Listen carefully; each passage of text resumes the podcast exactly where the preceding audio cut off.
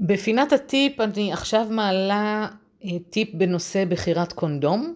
לדעתי זה טיפ ממש חשוב, על אחת כמה וכמה כדי למנוע אי נעימויות של בריחת זרע ואפילו כניסה להיריון לא רצוי.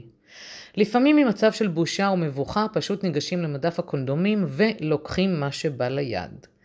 ביג ביג מיסטייק. טעות גדולה.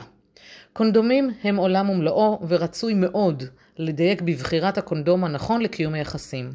מעבר לכך שלמחיר יש משקל בבחירה, יש משקל גם לגבי הרוחב שלו. למי שלא יודע, כן כן, לרוחב שלו. למי שלא יודע, על הקופסה בפירוט רשום הרוחב של הקונדום. אצלנו בארץ ניתן למצוא לרוב רוחב שנע בין 52 ל-56. אני מדגישה, ההבדל הוא בהידוק על חלקו, על חלקו התחתון של איבר המין. על חלקו התחתון של איבר המין.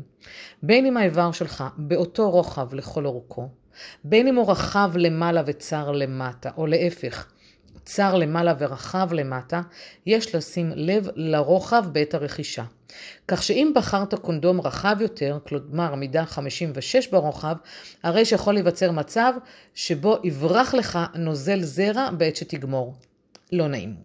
אם בחרת מידה קטנה שהיא לא מדויקת עבורך, אתה תרגיש לחץ וכאב מיותר. עכשיו, לגבי האורך של הקונדום.